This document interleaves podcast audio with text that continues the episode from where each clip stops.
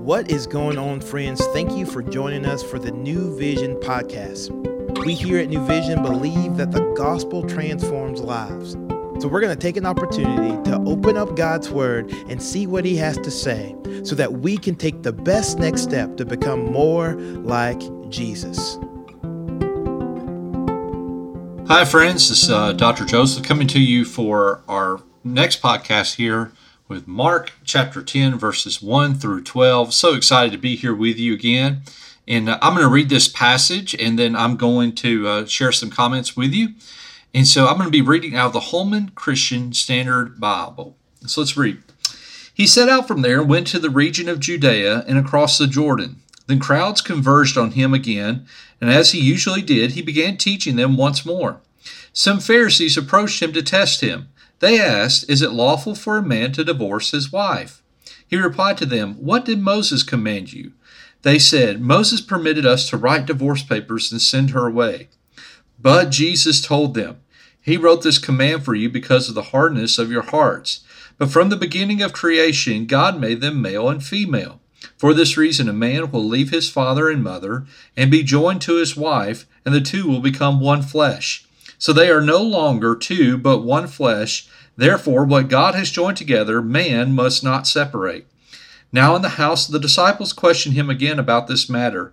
And he said to them, Whoever divorces his wife and marries another commits adultery against her. Also, she divorces her husband and marries another, she commits adultery. I remember in dating life, uh, and maybe you think about this, uh, maybe if you're single listening to this or, or whatever it is, you know, in dating life, we all had those deal breakers. You know I'm talking about? Those, those things that we said that if a person did or didn't do, then we knew that they weren't the one for us. Now, some could have been pretty pretty petty. You know, if uh, if she wears black and blue together, then that's a deal breaker for me, right? Uh, if she's a fan of of Alabama, you know, because I'm a fan of Tennessee, you know, that's a deal breaker for me. And some may have been pretty good, you know, in fact, pretty biblical. If they're not committed to, if they're not a committed follower of Jesus, then that's a deal breaker for me.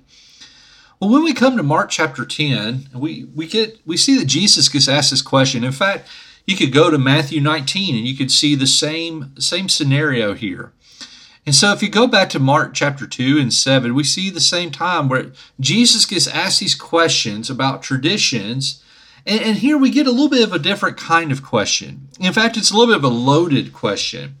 The question is, is it lawful for a man to divorce his wife? Now, we have to remember from the context here, the tone of the question is not as much for permission as it was to to to see if Jesus had any sedition about him. Means that they were trying to get Jesus to say something that would have maybe incited a rebellion or shown that he was against the things of God. But there's also a question that's behind this question. Uh, and, and, here it is. So, Jesus in marriage, are there any deal breakers that you approve of? Once again, this is a loaded question.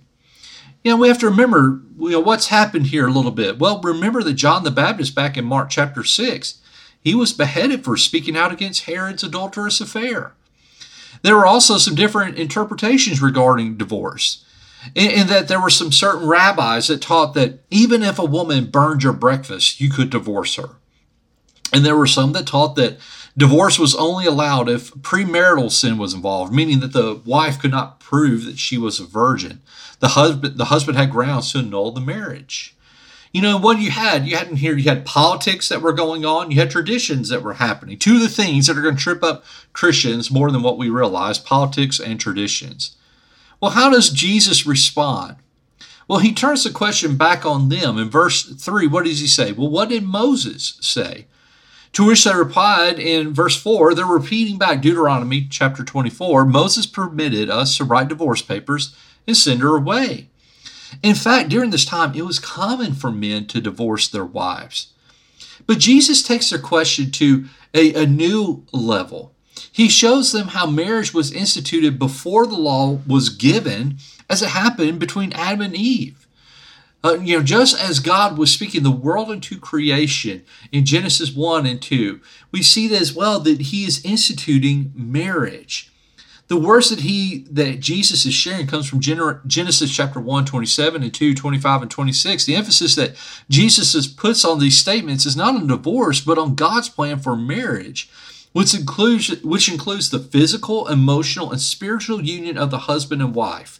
You know, it's this picture of animals being yoked together to pull a plow. And once again, it reflects the nature of God's covenant as it's He that puts us together and no man is able to separate. We can see this later in Romans chapter 8. Paul describes how there is nothing that can separate us from the love of God. Now, some may ask, well, what does God think about divorce? Well, God's word shows us that God hates it. Any time that it happens is a distortion of marriage and reveals our flesh in a committed relationship. So to treat divorce lightly means that our commitment has a lower view as well. Now, we do need to recognize that in Scripture, there are places where we see that divorce is allowed, though not encouraged. So, first, we see divorce is allowed in a time when infidelity occurs. This is a sign that someone has chosen to break their oneness with their spouse and commit adultery. We remember as well that according to Jesus in Matthew chapter 5, this is not just an act of physical nature, but also of emotional as well. And later on, we see how Paul shows how divorce is allowed when one of the spouses is not a believer and chooses to leave on their own. Since they're not spiritually yoked together, they're not living within the bonds of what true marriage is according to Scripture. The encouragement, though, from Scripture is for the believing spouse to try and stay with the unbelieving spouse and show them that show them Christ rather than to leave the situation. Now, while these circumstances allow divorce to occur, we need to remember that God's ultimate view of divorce is for it not to occur, even through infidelity or a spouse's unbelief.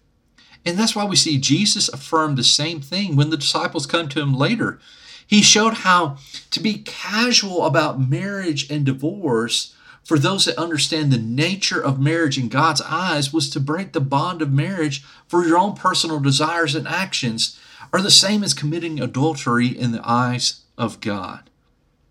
Now, what does this mean for us that are married or divorced? Well, first, we remember that marriage is to reflect the heart of God. And God shows us that there's no deal breakers for those that are His children. Even when our hearts stray and even push against the love of God, He still loves us because of Jesus. Second, marriage is to be understood as a testimony of commitment. You know, there's not a single person that I know that gets married looking to get divorced. Therefore, we should see divorce as a last resort, not a first step. There's going to be some times whenever it just happens.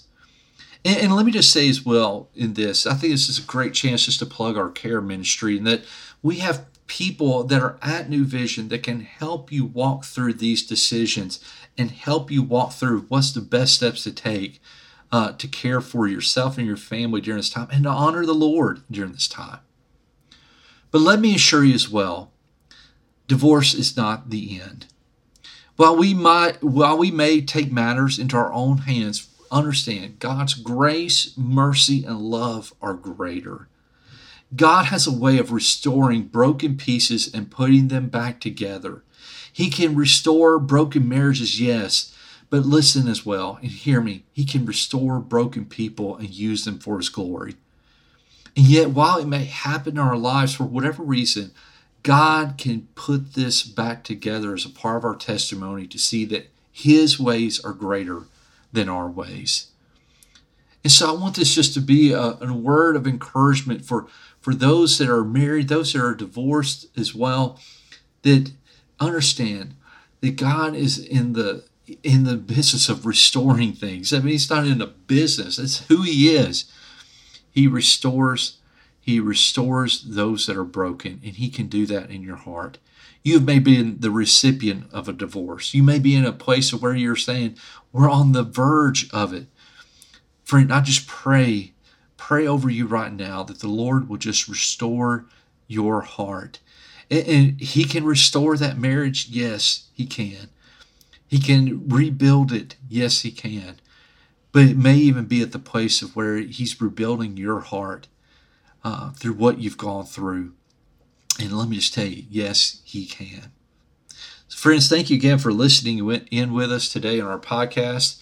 Our prayer for you is that you continue just to grow in God's Word and His understanding of, of who He is, and that this encourages you more and more every day to just follow Jesus and live for Him. So God bless you guys, and we look forward to the next time that we can connect. Thank you for joining us today for the New Vision podcast. We hope that you have heard a word from the Lord and that you can better walk today in light of God's word. To find out more information about New Vision, we would love for you to follow us on Instagram at New Vision Life or look us up online at newvisionlife.com. And as always, we look forward to seeing you tomorrow.